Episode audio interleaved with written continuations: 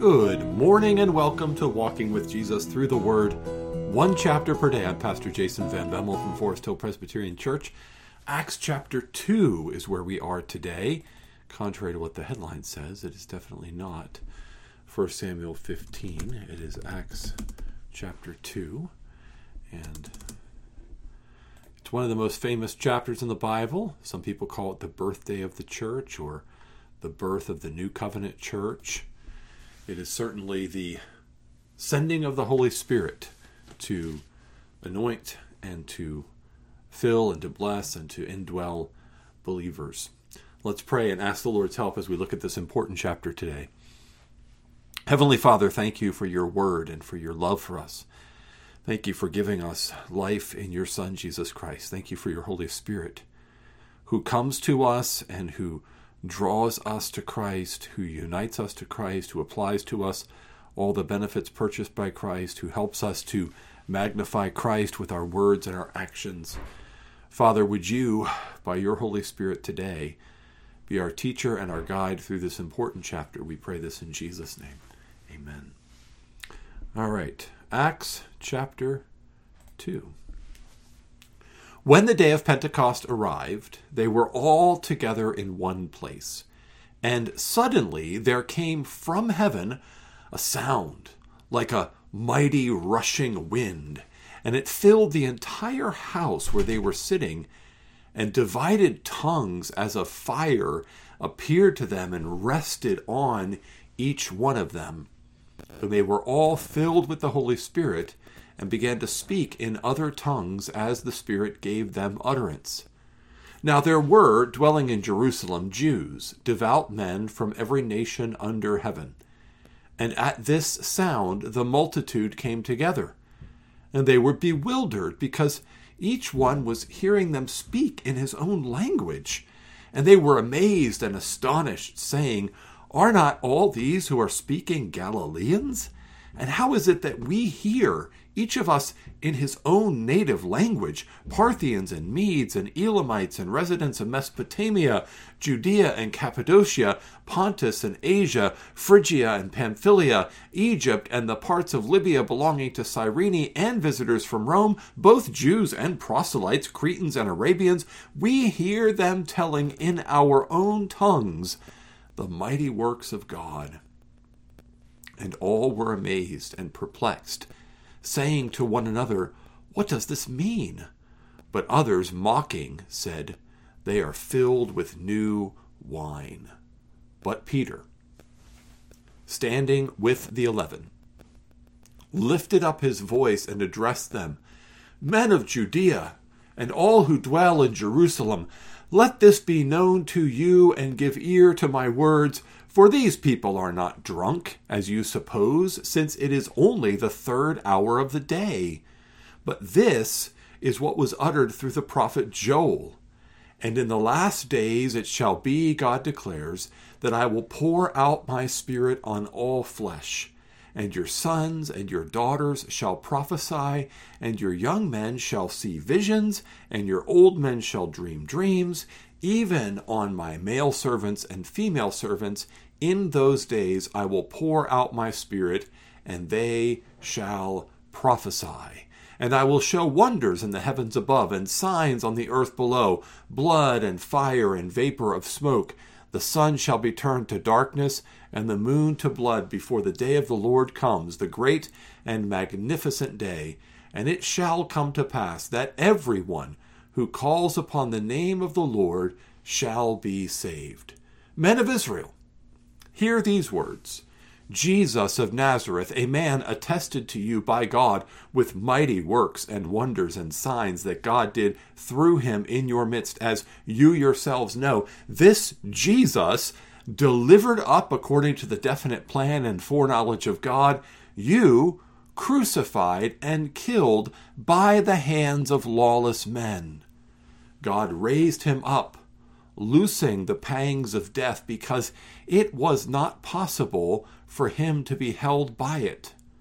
For David says concerning him, I saw the Lord always before me, for he is at my right hand, that I may not be shaken. Therefore my heart was glad and my tongue rejoiced. My flesh also will dwell in hope. For you will not abandon my soul to Hades, or let your Holy One see corruption. You have made known to me the paths of life. You will make me full of gladness with your presence. Brothers, I say to you with confidence that the patriarch David, about the patriarch David, that both he, he sorry, let me try this again. Brothers, I may say to you with confidence about the patriarch David that he both died and was buried, and his tomb is with us to this day. Being therefore a prophet, and knowing that God had sworn with an oath to him that he would set one of his descendants on his throne, he foresaw and spoke about the resurrection of the Christ that he was not abandoned to Hades, nor did his flesh see corruption. This Jesus God raised up, and of that we are all witnesses. Being therefore exalted at the right hand of God, and having received from the Father the promise of the Holy Spirit, he has poured out this, that you yourselves are seeing and hearing. For David did not ascend to the heavens but he himself says, The Lord said to my Lord, Sit at my right hand until I make your enemies your footstool. Let all the house of Israel know, therefore, for certain, that God has made him both Lord and Christ, this Jesus whom you crucified. Now, when they heard this, they were cut to the heart and said to Peter and the rest of the apostles, Brothers, what shall we do? And Peter said to them, Repent, and be baptized every one of you in the name of Jesus Christ for the forgiveness of your sins, and you will receive the gift of the Holy Spirit. For the promise is for you, and for your children, and for all who are far off, everyone whom the Lord our God calls to himself. And with many other words he bore witness and continued to exhort them, saying, Save yourselves from this crooked generation. So those who received his word were baptized, and there were added that day about 3,000 souls. And they devoted themselves to the apostles' teaching and the fellowship, to the breaking of bread and the prayers. And awe came upon every soul and many wonders and signs were being done through the apostles, and all who believed were together and had all things in common, and they were selling their possessions and belongings and distributing the proceeds to all as any had need. And day by day, attending the temple together and breaking bread in their homes, they received their food with glad and generous hearts, praising God and having favor with all the people. And the Lord added to their number day by day those who were being saved. Well, that is Acts chapter 2 in the English Standard Version in the ESV. And uh, as usual, we're using esv.org for the on screen display of the text. Um, a lot of great resources on esv.org, by the way. They're not a sponsor of this or anything like that, but um, I do use their website. And uh, if you pay an annual subscription fee, you get access to all of their study Bibles and as you're looking at the text, to the right side of it, you can have all the study notes from any one of the study Bibles that you want. And it's a fairly cost effective way to have access to uh, a bunch of really helpful study notes. Anyway, just a little plug for them. Like I said, they're not a sponsor. This is not sponsored, but by Forest Hill Presbyterian Church. And uh, anyway, I just think it's a helpful resource that you might benefit from. Acts chapter 2. This is Pentecost, right? Pentecost is one of the three great festivals that God gave his people under the Old Covenant, under the Mosaic Covenant. They had Passover, followed by the Feast of Unleavened Bread. And Passover was the time when they remembered their deliverance out of Egypt, out of the house of bondage, out of the house of slavery, through the shed blood of the lambs, the Passover lambs who marked the people for protection from the wrath of God and thus, for deliverance out of the house of bondage and out of the house of slavery. Jesus died at Passover. He offered up his life on the cross at Passover. And so he is the Lamb of God, the Passover Lamb slain for our sins, who marks us by his blood so that the wrath of God passes over us and we are brought through him out of the house of bondage and out of the house of slavery into the kingdom of God. Well, Pentecost is a festival of first fruits. It is the first harvest. Uh, it comes a week of weeks after uh, Passover, so 49 days, 50 days after Passover is Pentecost. And on Pentecost, it is the first ingathering of the harvest that is celebrated. And so, what happens at Pentecost? The Lord pours out the Holy Spirit. His people receive the power of the Holy Spirit. They're given this supernatural ability to speak in other languages that they had not studied. It's very clear here in Acts 2 that this gift of tongues, to speak in other tongues as the Spirit gave them utterance, verse 4, is clearly other known tongues of other people. Now there's later reference in the in the New Testament to the tongues of men and of angels and to praying in an unknown tongue. We'll get to those passages in due time when those books come up and we'll deal with them and some of them we've already dealt with. But here clearly what's happening at Pentecost as the gift of tongues is the ability to speak in a language that you have not studied, to be able to communicate the gospel to someone in a language that is not your own. And it's unclear, it almost seems as if the people are actually speaking their native language and everyone's hearing them in their own native language. So the Holy Spirit is doing a translation so that everyone's hearing it in their own language, even though it's being spoken in a different language. This is something that clearly does not exist anywhere in the world today. Uh, any missionary would love to have this kind of gift of tongues, but it is not something that is in the world today. It was a sign for the beginning of the church. It was a sign that got the attention of a large group of people from all over, and they come together. And in many ways, this is the reversal of the curse of the Tower of Babel. The Tower of Babel, everyone start off speaking, started off speaking one language and they tried to reach up to heaven to make a name for themselves. God confused their language so they couldn't understand each other, and He scattered them to the ends of the earth. Here, God gathers in people so that the name of Jesus might be lifted up and heaven might come down to earth by the descent of the Holy Spirit, and everyone speaking different languages is able to understand each other for the glory of God, for the exaltation of Jesus Christ among the nations. This is also the first big step in the fulfilling of the Great Commission that Jesus had given his disciples that they are to go and make disciples of all the nations. And so God brings to Jerusalem for the Feast of Pentecost this great crowd of people from all over the known world, speaking many different languages, some of whom are ethnic Jews, but many of whom are proselytes, some are Cretans and Arabians. They are not all Jewish people, but they're coming together and they're hearing, they're hearing in their own language the mighty works of God.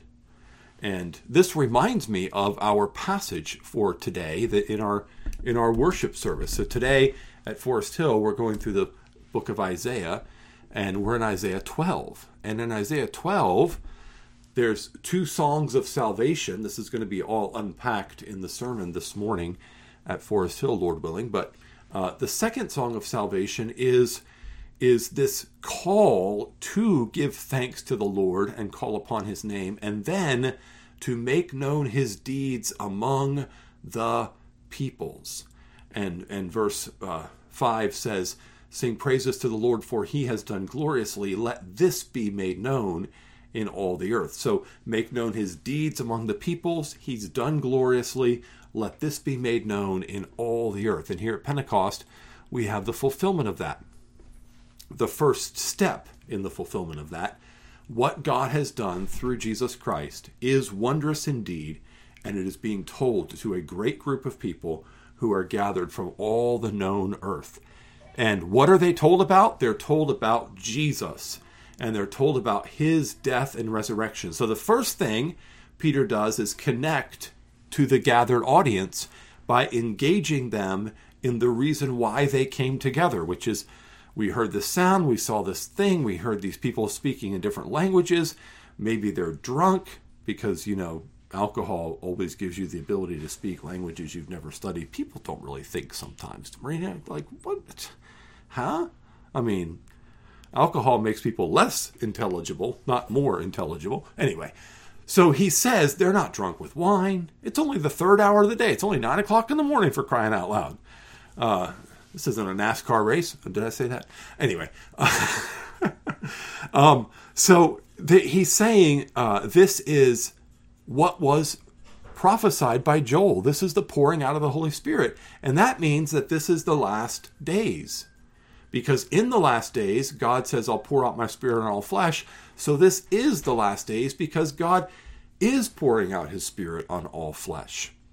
This is the last days. We are living, people say, I think we're living in the last days. Well, yes, we are living in the last days. We're living in the end times. We're living, even we could say, in the final hour.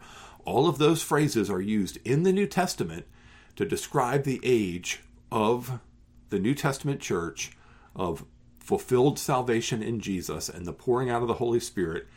It's the last days, it's the end times, it's the last hour.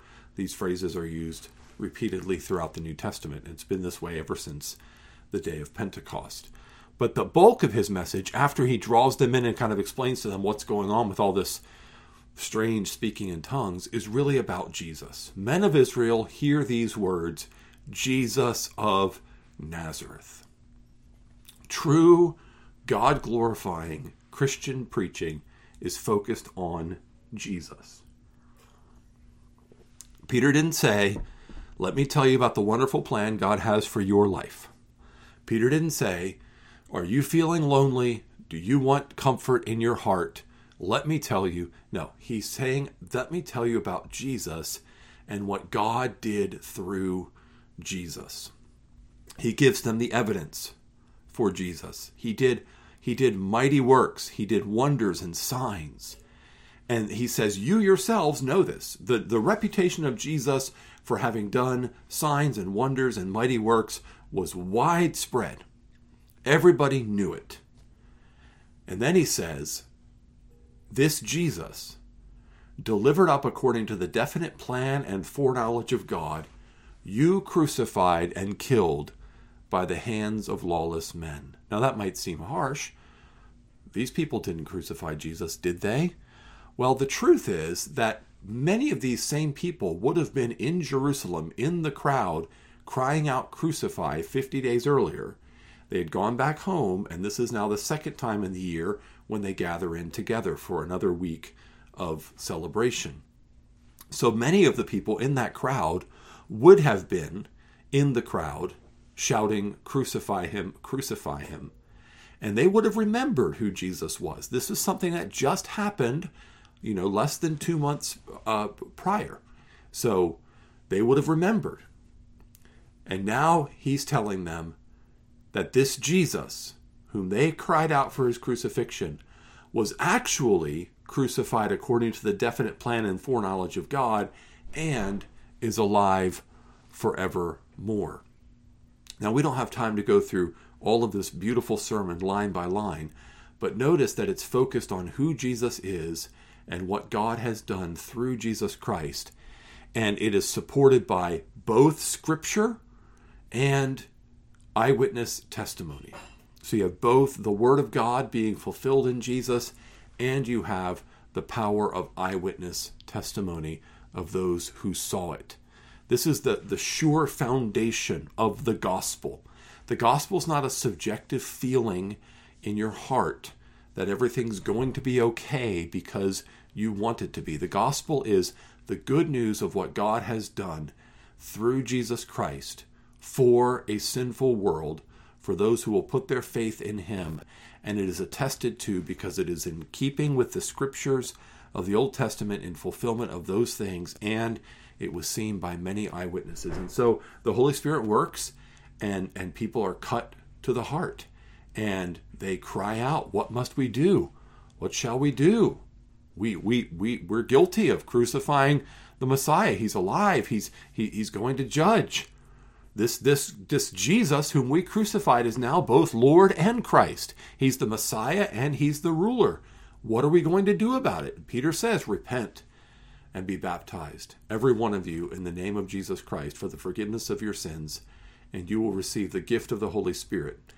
Now, it's not water baptism that's going to save them, but it is their repentance, it's their faith in Jesus, it's their union with Jesus, pictured in water baptism, and then that picture of water baptism is fulfilled in the baptism of the Holy Spirit. And then he says, for the promise. What promise? The promise of the covenant, the promise of the new covenant. This being filled with the Holy Spirit was a last days promise, and that was connected to the new covenant promises where I will take out your heart of stone and I'll give you a heart of flesh. I will give my people one heart and one way that they may please me. These are the covenant promises. And he says, The promise is for you and your children, and for all who are far off, everyone whom the Lord our God calls to himself. The first part of that, the promise is for you and your children, would have been very familiar to a Jewish audience. They would have known that since the days of Abraham, the covenant promises, all of the covenant promises, including the new covenant promises, were always given for you and your children, for you and your children, for you and your children. I will be a God to you and to your children after you. Now, was that an absolute promise? No. There were children of believers who didn't become believers themselves. It's a conditional promise that if you faithfully train up your children in the way they should go, and if they respond by faith, they will be my people. I will be good to you and it will benefit the next generation. So that's that's a promise. The second part of it, all who are far off, that's the new part. That's saying not only is God going to keep covenant promises with the house of Israel and their children, but he's going to even do it with the Gentiles who are called to himself. And it says, with many other words, he bore witness and continued to exhort them, saying, Save yourselves from this crooked generation. In other words, if you think I preach way too long on Sunday morning and my sermons ought to be as short as Peter's, we don't have Peter's whole sermon recorded here. We have a summary of the highlights. He used many other words and he continued to exhort them. And God moved, and there were 3,000 souls who were saved. And then God gathers together this church this this church in Jerusalem, this new covenant church, this spirit-filled church, and they devote themselves to the apostles' teaching, to the fellowship, to the breaking of bread, and to the prayers. This is an we might call it an ordinary means of grace, supernaturally empowered by the Holy Spirit. We're going to teach the Word of God. We're going to enjoy fellowship together. We're going to break bread. The breaking of bread is probably a reference to the Lord's Supper and to the prayers. We're going to pray. It's the Word of God, it's the sacraments, it's prayer, it's fellowship that brings God's people together and that builds up His church. Well, it's an important chapter, but we've gone a little bit long. So let me go ahead and close and just say we're going to be back in 2 Samuel tomorrow, but let's pray. Father, thank you for this chapter. Thank you for the gift of your Holy Spirit. We would not know you if it were not for the work of your Holy Spirit in our hearts we would be cut off from you, estranged from your life. So we thank you that the Spirit has drawn us near and has given us faith in Jesus. Strengthen us by your Holy Spirit to walk with you. Help us to be dedicated to the apostles' teaching, to the fellowship, to the breaking of bread, and to the prayers, like your church has been from the very beginning. May we be guided by the Word of God, the sacraments, prayer, fellowship, as one body of Christ, glorifying you in all that we do. We pray this in Jesus' name. Amen. Amen. Well, thanks for joining me for Acts chapter 2. 2 Samuel uh, is back on tap for tomorrow. I hope you can join us for that. As always, have a blessed day in the Lord.